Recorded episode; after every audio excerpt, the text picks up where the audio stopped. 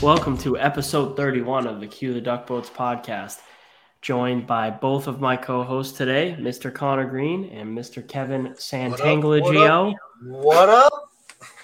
I purposely just butchered your name so bad. I love the look you're giving me. Kevin, give us a famous number thirty-one for our thirty-first podcast on this beautiful July fifth, Tuesday night at nine fifty-five p.m. Eastern Standard Time. Ah, great fear. Good one, Kev. Good one. You used the Google bot for that, or you remember watching old Grant play? No, I used the Connor bot for that one. Oh, all right. Heard about that. How you guys doing? How was your fourth of July's?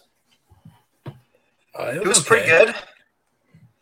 Mine was a rain delay, so mine kind of stinks, but uh, maybe Kevin has something better than me. Hey, did you do anything, Kev, or did you just work? No, nah, I worked twelve hours protecting oh. America. I had a really, so, I mean, uh, somebody's got to do it. Yeah, I woke up and I was bringing my fiance or going with my fiance and her uncle. They were running a five point five mile race, and I did not sign up for that. And I got there and I was like, well, this is going to be a boring forty-five minutes while I wait for them to finish this race. And I stand here with everyone who's running in a race awkwardly. So I signed myself up and I ran a one point eight mile race with children and old people. I finished second in my age group and nineteenth overall out of like ninety people. Oh, but just yeah. remember what I was saying. Oh, you guys are one of those families. They always say you gotta like, check out the girl's family first. Are they the type of people that run a five K on Thanksgiving? If yes, get the hell out of there. Yeah, no, yeah, just it's really just her Uncle Dave. Shout out Uncle Dave. We're getting ready. We have our Spartan race on Saturday, so they were trying to do like one last tune up before we do it. And um, yeah, I ran one point eight miles. It was so funny. Like you start with the whole group. So I'm running with all people like our age, like people who are like decently in shape, and like I'm running with them. And then it's like there's a little cop, and the cop's pointing like this way for the one point eight mile people. And I go, and suddenly I'm looking around, and it's like somebody's grandfather, a bunch of children, a girl in a wheelchair. I'm like, I'm so like, how many girls. Little kids smoked you in this? Wait, wait. So this is funny. Not race. many, not many, because I finished in nineteenth. So like I not a like, big deal. We're, yeah, we're like climbing this hill, right? And I'm getting passed by like little kid after little kid after little kid. And I'm like, oh no.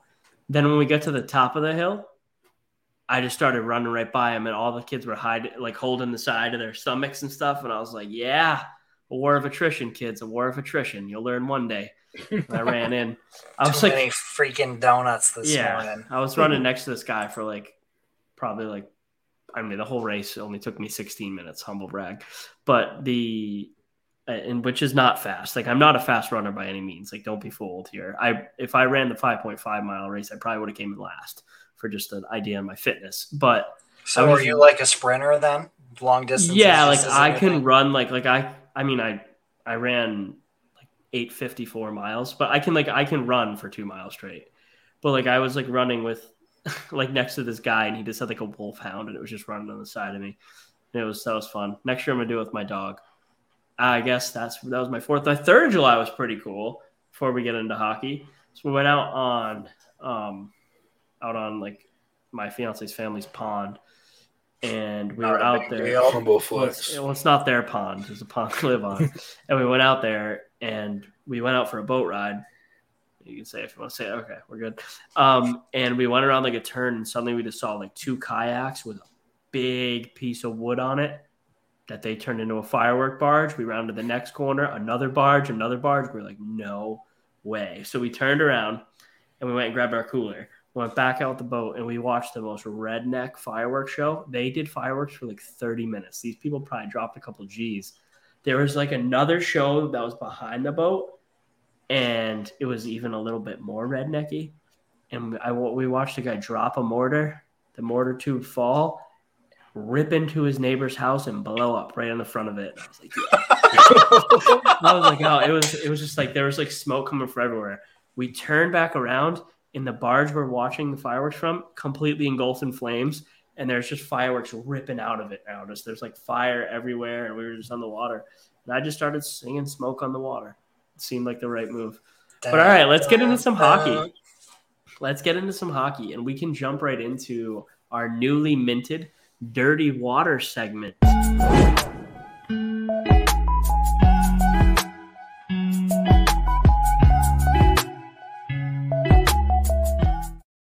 Obviously, since the last time we talked, there's been some huge Bruins news, right? We have we've hired a coach, and we've hired a good coach, a coach that by all accounts has turned his life around completely from where we saw him a few years ago. And obviously, like no, none of the three of us are faulting anyone for addiction or anything like that. And I think all three of us are actually pretty happy to see that the Bruins hired Jim Montgomery. I'll let you start, Connor.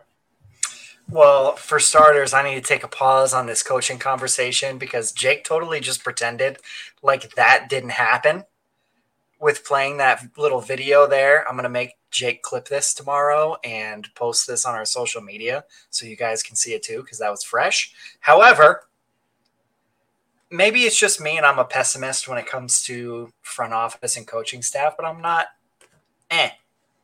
I'm not wowed with the coaching decision. I'm just... Yeah, no, I mean, like, I'm not, I'm not like, whoa, like we got the best coach available, but he's not a bad coach. And I think he could be a guy who could deliver a strong message to this locker room. And if we're not rebuilding, we need a guy who's going to be able to push the veterans. Well, and I think that's the that point, guy. Right? Yeah, we're not rebuilding. Like, I'm stuck. Like, you fired Bruce Cassidy and it seemed like Patrice Bergeron wasn't coming back. And the Bruins were lulling me with their seven days of Mister Selke posts yeah. into a sense of he's not coming back and we're probably going to rebuild. And I'm like, all right, well, you know what? It was a great run in the last decade and we're probably going to see some big changes. And then boom, here comes Jim Montgomery and Patrice Bergeron fucking barging through the door. Oh, sorry. I just cussed. Oops. I thought, uh, I thought Bergeron was going to go to Carolina. Oh no, that was Krejci. That was crazy, you said. Yeah, I don't even want to get into that. That's not happening. But still, I mean, we have we're going to talk about Krejci next, Kev. Way to mess that up. But yeah, no, I mean, oh, yeah. right? Montgomery's not the time off. It's not the. Bit. All right, I'm talking. Not the flashiest Ooh. option. Just kidding, just kidding. But like, I think he's. I think he could be a guy who can really deliver that message for the Bruins. At the same time, I agree with you. Like, it seems that we need to pivot our thinking from accepting that a rebuild's going to happen to. We're going to go for it one more time. This is going to be the last kick of the can. And that brings me into the topic that Kev just brought up. Is David Krejci coming back to this Bruins team? It seems like all directions are pointing towards he just may be.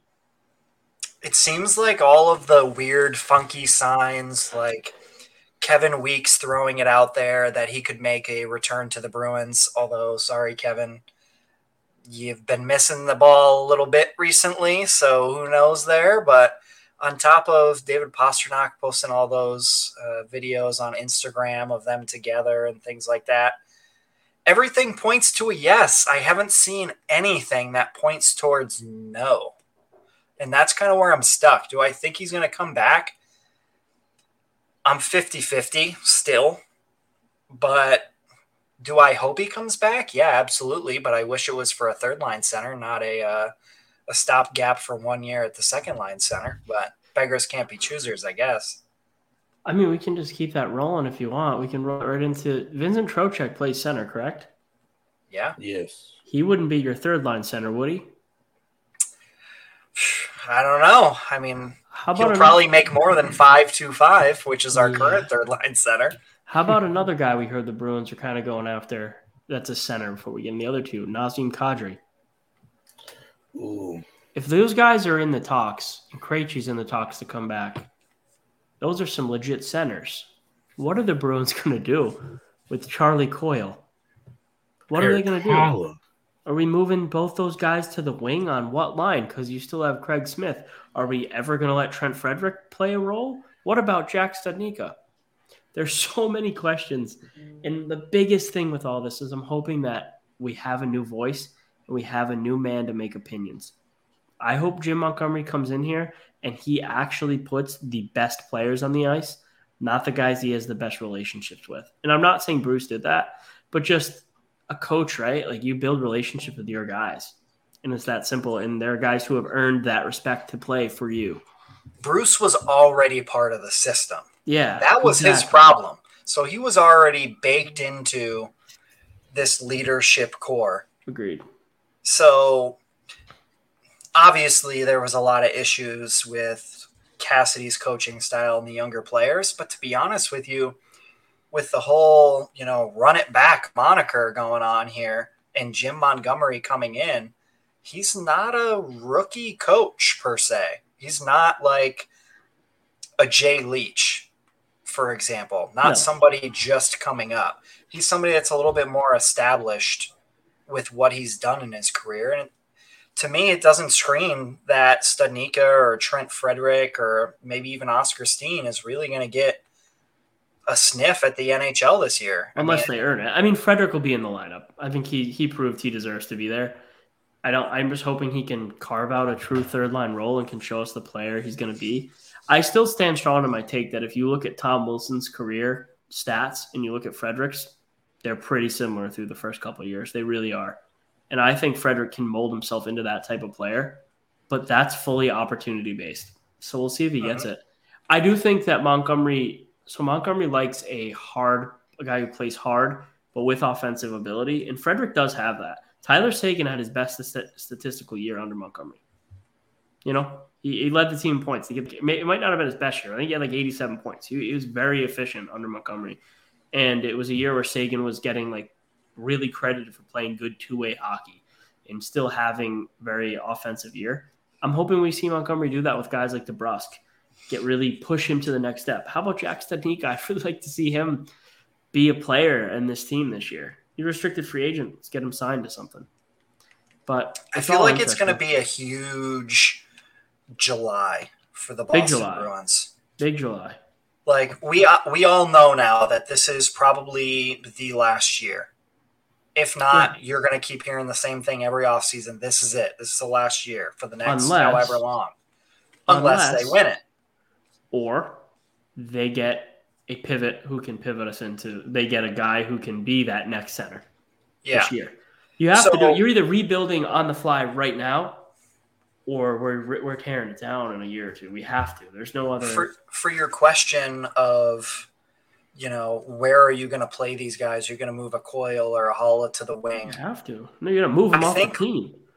Well, last offseason when Sweeney went and did all of his big spending on the bottom six and we all, you know, yay, rah, rah, go Sweeney about addressing, you know, the bottom six needs, he signed most of them to two-year deals. So they only have one year left. And they are pretty easily tradable. None of these contracts are, you know, a big albatross. The biggest one is Nick Foligno at three point eight. Yeah, that's awesome. Which it's not crazy, but for somebody who's played as poorly as he did, yes, but he could come out this year and score fifteen goals and he we could. would all look like clowns. Yeah, I, I don't like – so I would rather see them move Coyle than I would Foligno. It's weird, right? Just because I don't think there's going to be a spot for Coyle in this lineup if the Bruins build to win a cup. Foligno can play that. I'll, I'll disagree with that. Okay. I'll disagree with that. Are you that. saying move him to the wing? No. I, so the eleven, twelve, thirteen line that we had was very good. Was killer. If they could play like that and be that solid third line, especially in a postseason push, all you, all you would need at that point is a second line center. But is that would you do you want that to be Krejci or would you rather be someone younger with term? I think Krejci's still got it. One year outside of the N H L isn't going to lose a step for Krejci. Yeah, no, I don't. Especially with being that his talent that sets him apart is how he completely slows the game down and takes all the speed advantage away. Yeah, I mean, I don't disagree with that at all. I just I think we have to start to look for the future at the same time. Kev, how do you feel about it? Yeah, no, it's tough because, like Connor was saying, Krejci slows the game down. And when you have him on the same line with Taylor Hall and David Pastrnak, it's they're going to produce no matter what.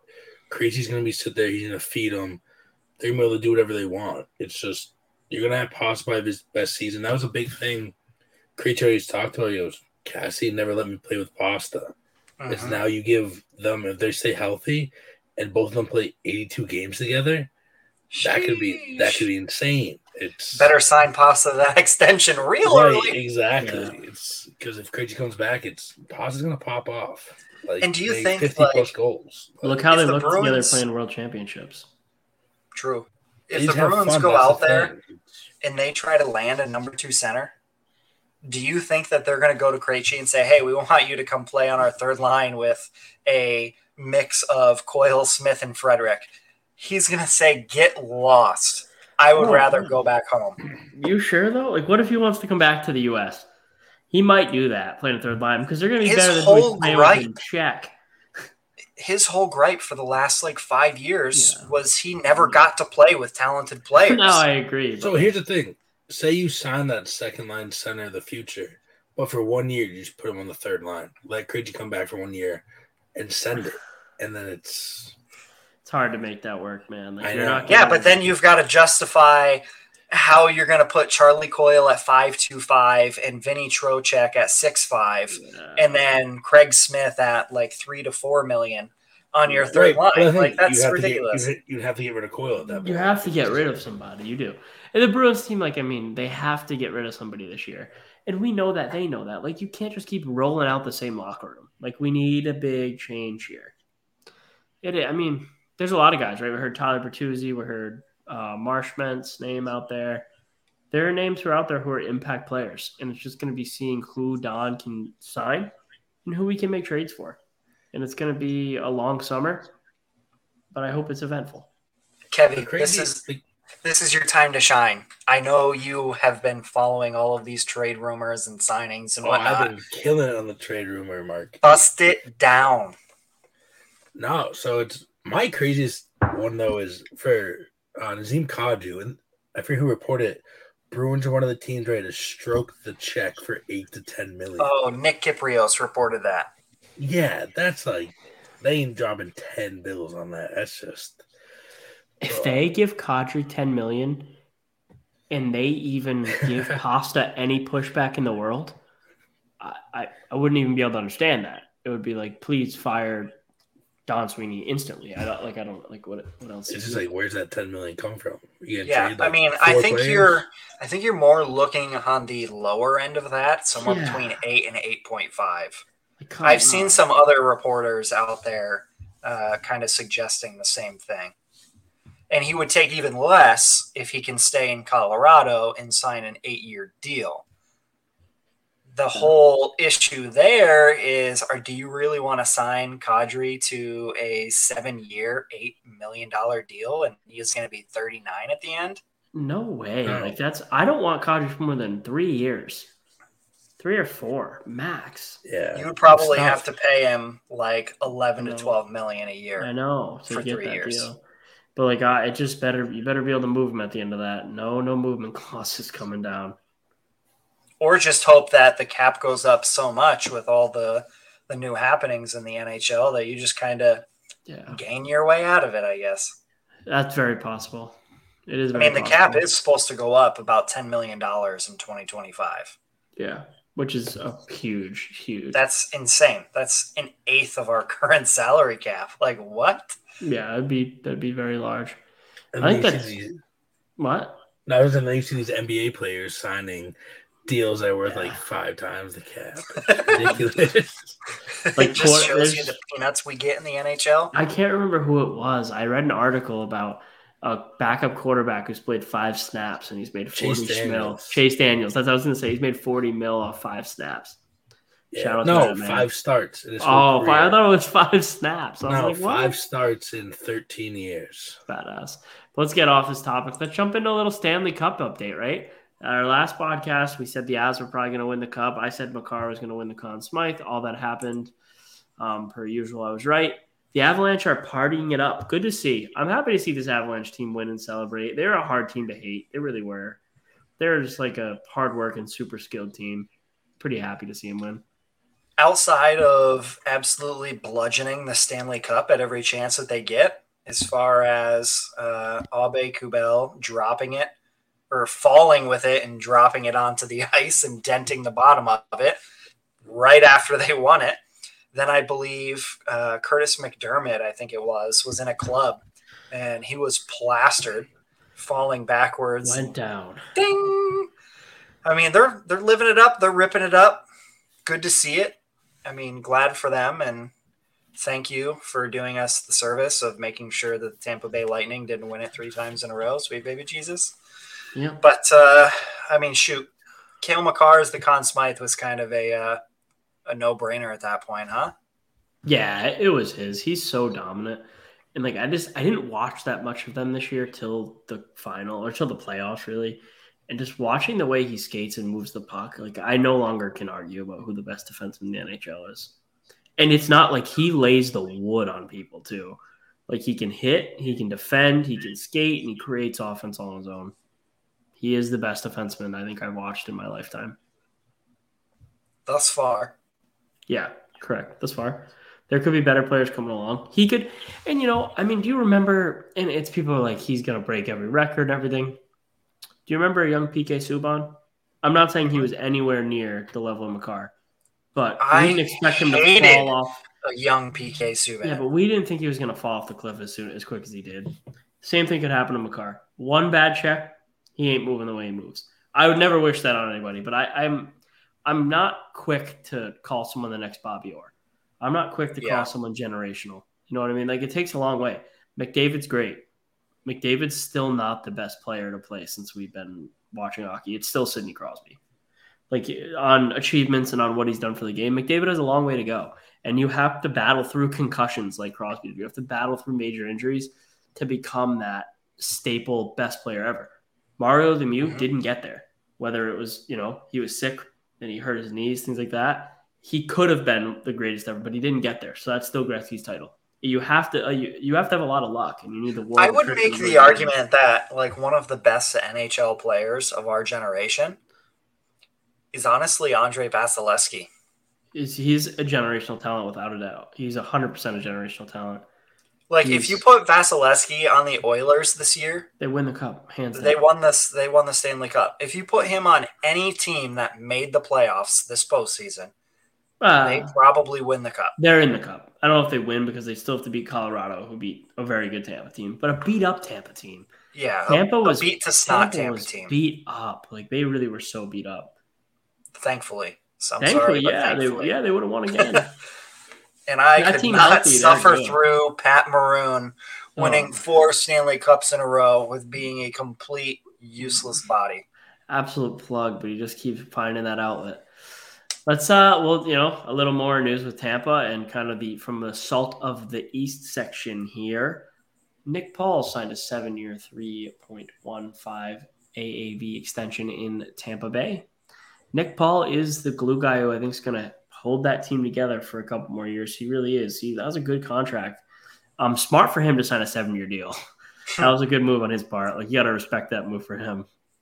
And what's wild is uh, the reports out of Ottawa were that they weren't even offering him two point five a year. Yeah. And what's even better for him is he's in Florida now where it's no state tax no state tax. Instead of in Canada where he's getting bent over. So, yeah. I mean, he's making out like a bandit. He's going to play on a really good team. He's going to have a phenomenal area in Tampa Bay and no state tax, and he caught the bag. I mean, and he's going to be like – and for them, they're going to get like a fifteen-goal scorer that's making three point one five for the next seven years. It's going to look like such a bargain in like four years, three years. It's another Yanni Gourde or – Yeah, he's twenty-seven. Uh, like it's it's going to take him to thirty-four. He'll probably – At thirty-four, he'll either be done or he'll go play on someone's fourth line. Like, you know what I mean? Like, and I mean, uh, probably maybe, at year four or five of this contract, the Tampa Bay Lightning will probably be pretty not relevant. They'll be trading him. Yeah. So, it's so just, but he's going to get to live in Tampa and he has guaranteed money for a while. Great deal. Great deal for everyone. The other news out of Tampa is McDonagh got traded to Nashville for Philippe Myers and prospect. The biggest surprise out of this, the biggest surprise out of this is Tampa coming out and being like, oh, we're not buying out Myers. We're going to play him. I'm like, oh, that was weird. Yeah, like, oh, weird we flex. Believe in this player a lot and his skill. And yeah, I, don't I don't know. It, it doesn't make sense. And to be honest, Philippe Myers, haven't seen a ton out of him to really even make it a household name. So two and a half million dollars on a team that's I believe, what, a million over the cap or he's, a million under the cap at this point? He's not like – yeah, they pulled that up. He's not he's not terrible at all. He's young. He's twenty-five. He's big. He's six five, two ten. He looked pretty good. Like, I, I remember watching him play in nineteen twenty, and that was his best season. He was plus seventeen. He had sixteen points. He's a decent, you know, guy who could skate all right and play defense pretty good. He hasn't looked as good the last two years, but I haven't watched much Myers, to be honest with you. But I do think Tampa has some good defensemen you can learn from there, and Sergachev and Pastrnak and obviously Victor Hedman. He could be okay there. He really could. I just thought for sure they were purely trying to open up cap space, you know? Yeah, I mean, definitely. I mean, we should probably say it for the people that don't know. If Tampa Bay were to buy out Myers, they would get a cap credit this year of over six hundred thousand dollars. And then they would get a cap penalty next year of roughly the same amount. Yeah, so they would gain six hundred thousand dollars additional cap space on top of the two point five. And then next year they would take the ding. So I don't know, to each their own, but a six foot five defenseman, you know, he goes and he plays with Tampa Bay. He'll probably be in the Norris contention in three years. Yeah. Like, what if he's just like, he was, you know, he could, he could be just fine. I don't, Tampa has a way with players. They make grinders better. And it doesn't I mean, matter what position you're playing, they help you out. So yeah, I think it'll be good. Must be I all think... the massage parlors down there. Oh, God. Okay, Robert Kraft. Deshaun yeah. Watson. um... But anyway, I think for for me, the McDonagh deal, I don't even factor the Predators into this at all. When I think of McDonagh being traded, I think of, oh my, here we go again. It gets worse and worse and worse in Tampa Bay. And it's like the the death of a thousand cuts. How many years in a row can you continue to do this and lose guys like Gaudreau, Coleman, uh, McDonagh, uh, Yanni Gourde? You know, how can you keep losing Tyler those Johnson players? Was a major piece of their, their team years ago. Yes, but to be fair, the end, they were like, yeah, yeah, really I know. They useless. Just, but here's the thing. They have a deal with the devil because Tampa needs to get rid of a contract. Somebody steps up and helps them every time, every time. They, they, I mean, I don't – it always works out for them. So it's, I'm That's what I don't get time. about the Boston Bruins in this whole uh, Nick Foligno saga. Because Don Sweeney isn't as liked as Brisbois.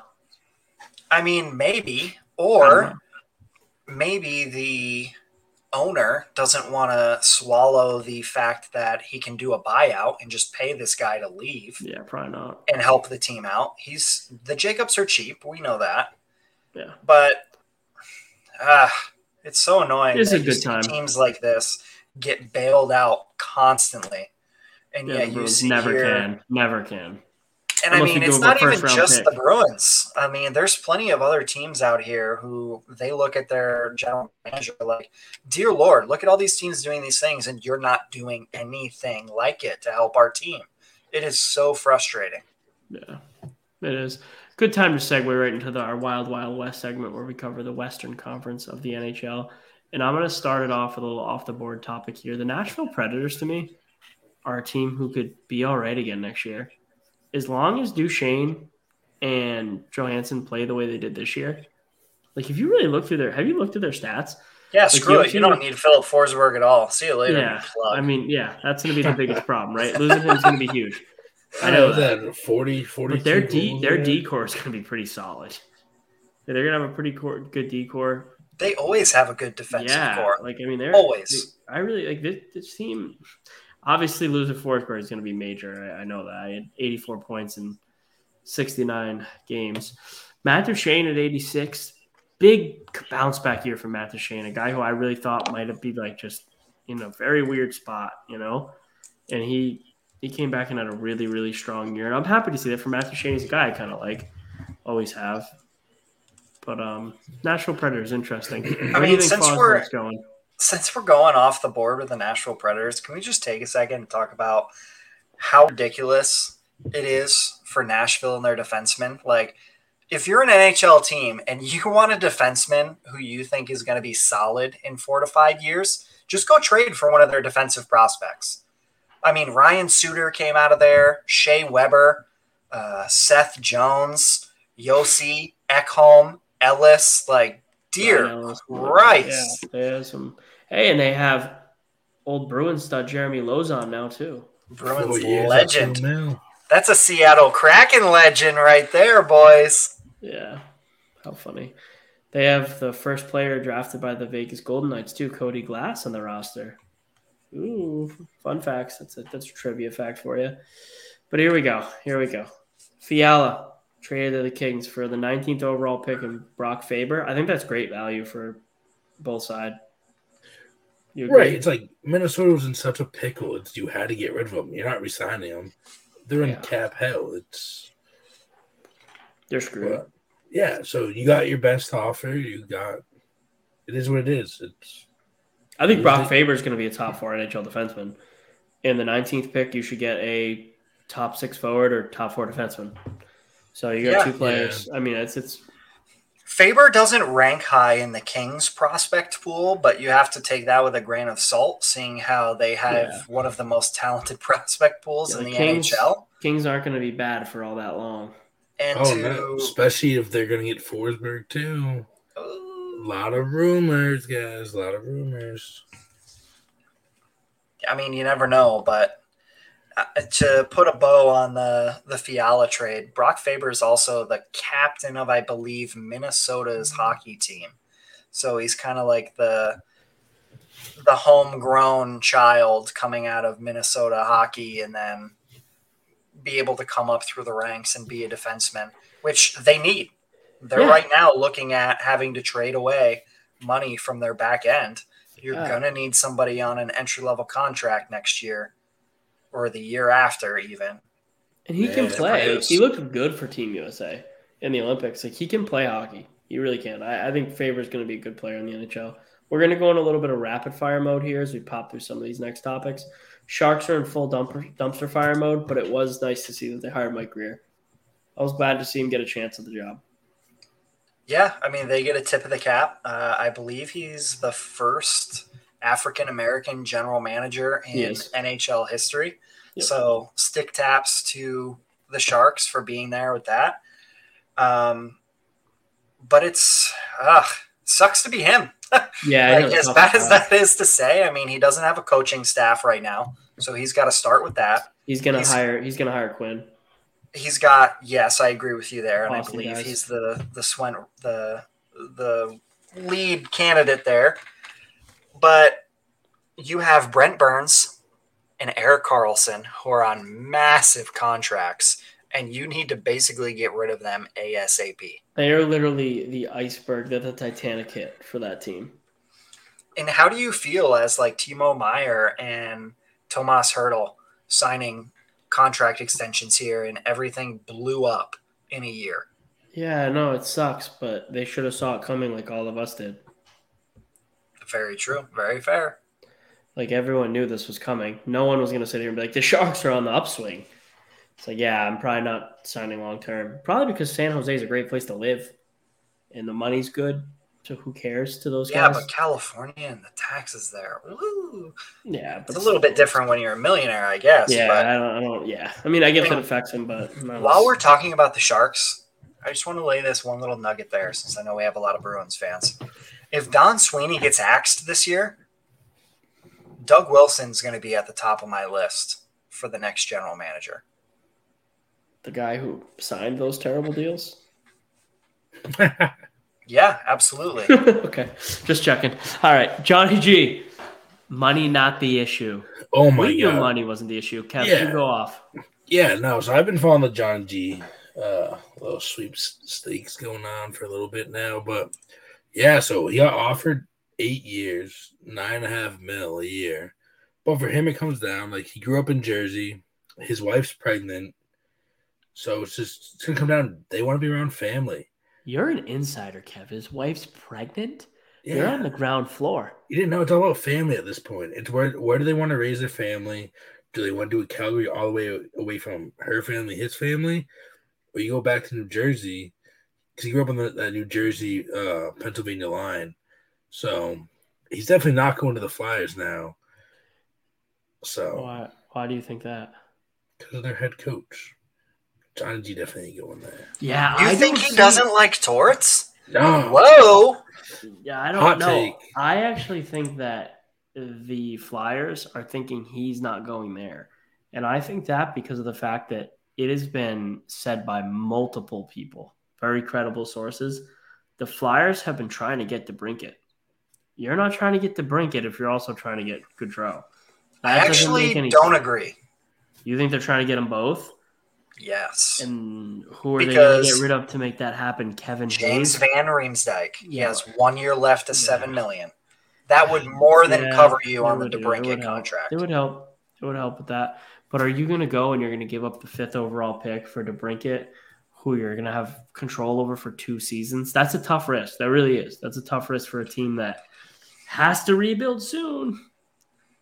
I but mean, they the Kevin wouldn't. Hayes, the Kevin Hayes, huh? The Kevin Hayes contract's the problem there, and Goudreau's not going if Kevin Hayes isn't there. We all know that. There is no Gaudreau it, without Hayes. Yeah. The Flyers last year had, I believe, less than five games of Ryan Ellis as a Flyer after they just traded for him, which threw everything out of whack for the entire season. And then obviously, you know, there was a lot of stuff going on in the Hayes family. Yeah. So I'll give him a pass for a lot of last year. Of course, yeah. I think that if they can move James Van Riemsdyk and they can bring on a big name, top-notch scorer, I think the Flyers will be in the playoffs next year. And I don't even think that's necessarily a wild card pick either. I think they could make it in the Metro. I, it just depends on their defense and how good Ellis can really be, to me. I think so that's let, let's, do, like their, their let's do this little project real quick. Who do you think the top two teams in the Metro are? I know mine are right off the top of my head. Uh, for me, it's going to be the Capitals and the – no, I think it's going to be the Capitals and the Rangers. Okay, I'm going to take Carolina. No, I'm wrong. I'm completely wrong. It's Carolina and the Rangers. I didn't – I'm completely wrong. I forgot about Carolina. So, for me... It's definitely Carolina. Carolina and the Rangers are the top two. Then it kind of gets murky, but this is the way I'm looking at it. The Flyers have the overall better talent now than the Penguins and the Capitals. The Capitals aren't going to have Nick Backstrom this year. Yeah. He might not ever come back. But they have Ovechkin. And, and likely, Evgeny Malkin's probably not coming back to Pittsburgh. Yeah, Letang signed to seven, eight million dollars, which everyone's saying is a great deal. I'm like, guys, guys, they must have forgot why, all his injury problems. Yeah, I would not give him more than six million dollars at all. The but interesting thing with the Caps now is they can bury Backstrom's nine point two yeah. to L T I R, but like, but not until the beginning up? of the season. So how what does do that help have, you? Yeah, what do they have coming That's up tough. though? Like they have, what's they do have a decent that kid Hendrix Lapierre.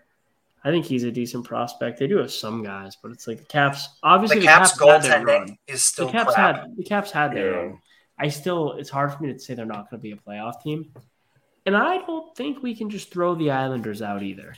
I am one hundred percent. The yeah. Islanders are trash. Nah, Full disclosure, Connor hates the Islanders. Lou Lamoriello just he'll Lou will do something crazy. You know, something crazy's coming. I can't care yeah, about he's going to sign team. Leo Komarov to a one-year, two million dollars deal. We have given Kyle Palmieri a raise.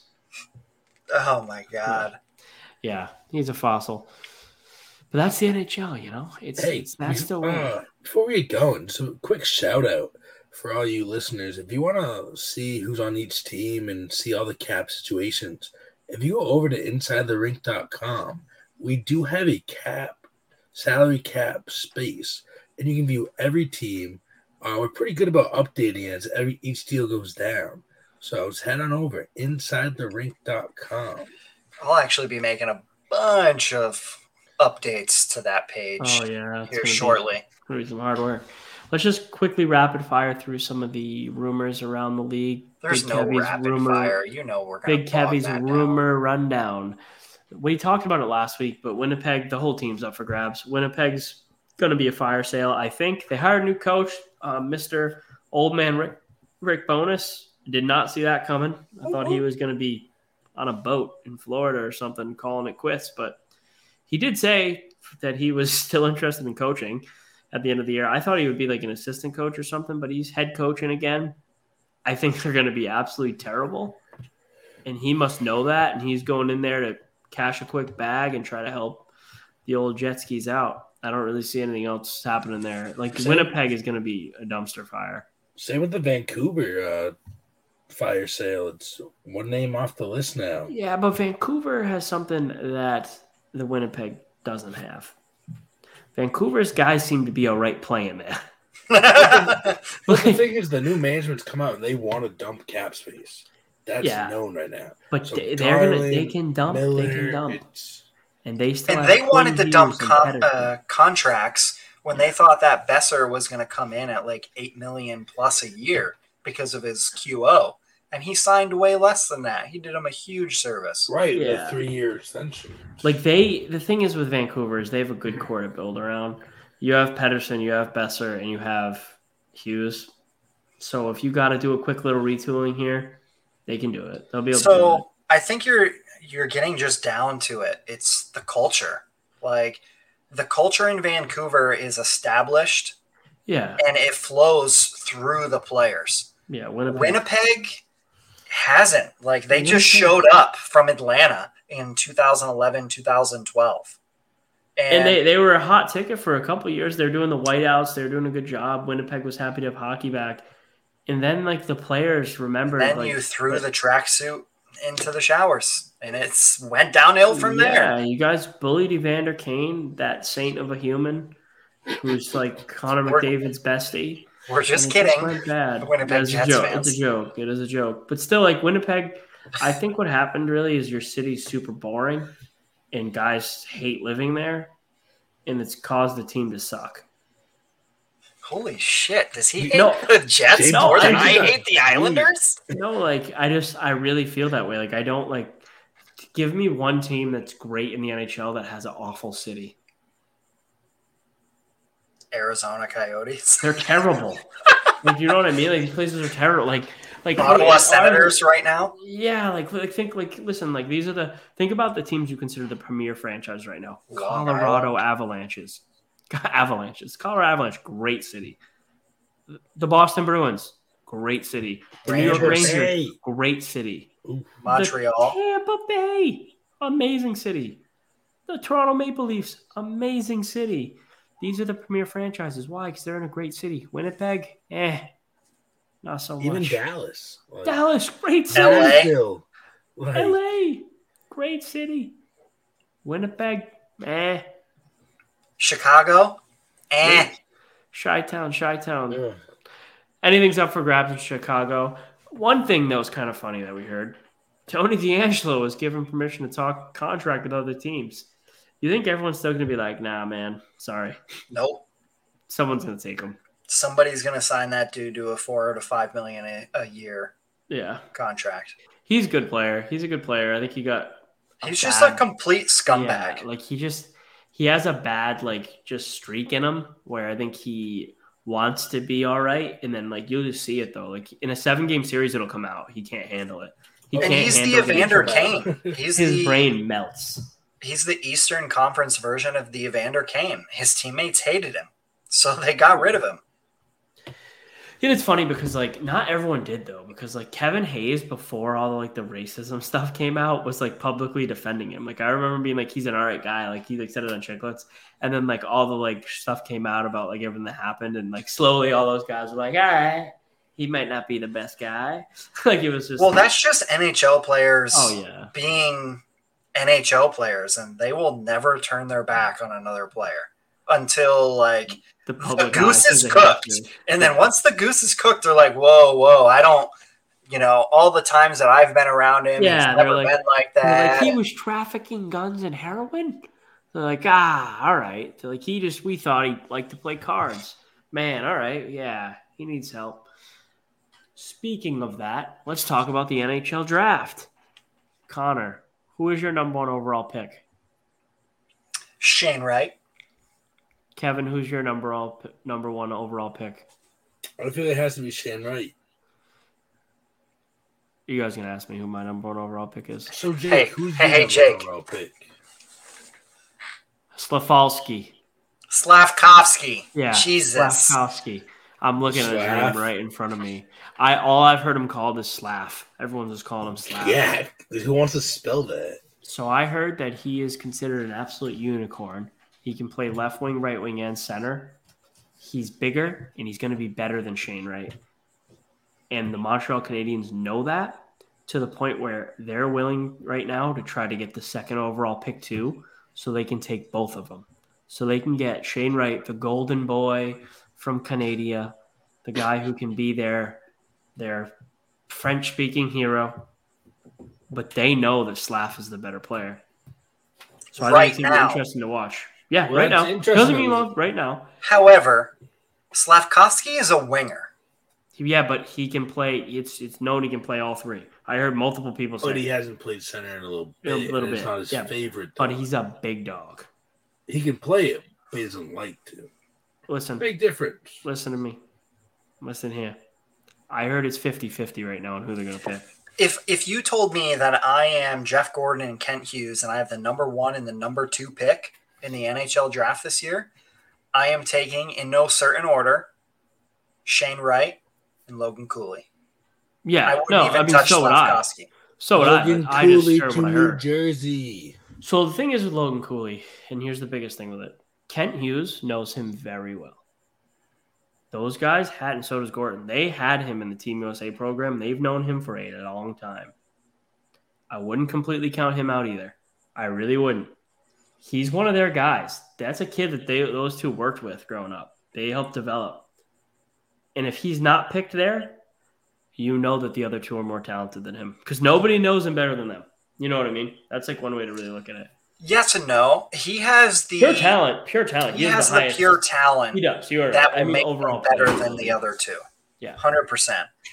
What I think is going to be wild is this N H L draft has no consensus pick at virtually any freaking number in the first round. None. It is going to be the absolute wild, wild west in this draft, and I think that's going to spur on more trade talk and more potential trades than anything. Like if you, so like the tier system, like how their final tiers, right? It has like Shane White right in his own tier. And then tier two is like Cooley, Nemec, and Slav, right? But I mean, the Canadians could use a freaking defenseman too, like just as much, especially with Jeff Petrie, who's probably going to be gone, right? Like they could use, they could use other pieces. The Canadians need a lot before they're going to be really back to being a top level team. And even in like the second groups, like I think Savoy's pretty good. I also think Cutter, Gauthier's pretty good too. Like there, there are people who like have good upside. Frank Nazar has good upside from Team U S A. So here's something to chew on. Look at pick number eight in Detroit. I wouldn't be shocked if that pick was in play. Yeah, if they can get an N H L ready player, I've heard. And I and I think. You could look at a Jeff Petrie plus from the Canadians, and that would be something that Detroit's looking for because they are notably out there, and this is a rare occasion that somebody actually hears something out of Stevie Yzerman's camp, but they want somebody who is a veteran presence, who is a good defenseman, to be able to come in and work with Seider as he progresses. Yeah, I know. I don't – think you're wrong there. I do think if they make that pick at eight, you're going to be looking at um, Jonathan Lederamaki coming off the board, the top-ranked um, center from Switzerland. Not Switzerland, Sweden. I meant Sweden the whole time. Just can't talk. I'm tired. It's ten forty-three. I'm usually asleep for like an hour at this point. I'm so tired. But like, yeah, I, I think I mean... we'll see him come off the board. And another thing just to add in, I don't think we're going to see many Russians taken in the first round. I think we could see a Russian free first round, even with three players with a lot of upside. Yurov has a lot of upside, and so does Morishchenko. A lot of upside. So go ahead and ex- expound upon that topic, because I think we should at least spend a few minutes here talking about yeah, this and, then we're and why in the background, because so the, this the is kind of a big is, deal. The problem is Russia is not allowing their players to come back to the United States. And the United States isn't exactly making it easy for Russians to come back here either. So most of these guys are home, and it's going to be a big problem getting them here. Because? Because they're going to send them to war in Ukraine. They are calling them defectors, right? Is that more or less what's happening? They just did it to an Islanders prospect. Am I wrong? Uh, I believe it was a Flyers prospect. Flyers. It was a Flyers prospect goalie. He was uh, trying to leave S K A, Moscow, right? Or C S. Yeah, so essentially in Russia, you have to provide military, military service to the country. The K H L is considered military service. Yes. If you're a Russian hockey player, your military service gets credited for playing on certain teams in the league. And this player played on C S K A. I think I've got that right. You're right. Um, and that should have counted for his his military service. However, with the war in Ukraine and the rest of the world taking the stance upon Russia and the way they do, including pretty much every feeder league to the N H L for prospects and the N H L themselves, I think the last kind of, you know, kick at the can was the Stanley Cup's not going to go to Russia this year. Uh, so now Vladimir Putin and Russia are kind of, you know, taking their opportunity. And they claimed that this person is skipping military service by leaving C S K A to go sign his contract and play in North America for the Flyers. And they detained him. And they sent him to a military camp to be trained in the Russian Navy. How much does that suck to go from N H L top prospects to I am now in the Russian Navy? And I what? do genuinely worry for these kids that them getting drafted to an N H L team and trying to come here could have the same result for them. As much as I think we're all probably pretty on the same opinion of how we feel about Russia in this moment, these seventeen-year-old kids, a lot of them, I don't want to see them just thrown into the military against their will. Obviously, you know what I mean? It's, it's such a political topic that we try to kind of stay away from on this podcast, but like it's, it's human rights here. I yeah. Mean, I mean, it's it, like, God damn it. Like, it it's, just kind of sucks that it has to go here. It has to though. It has to, because it, we don't even know if some of the Russian players are going to get back to the United States. Ilya Sorokin's missing.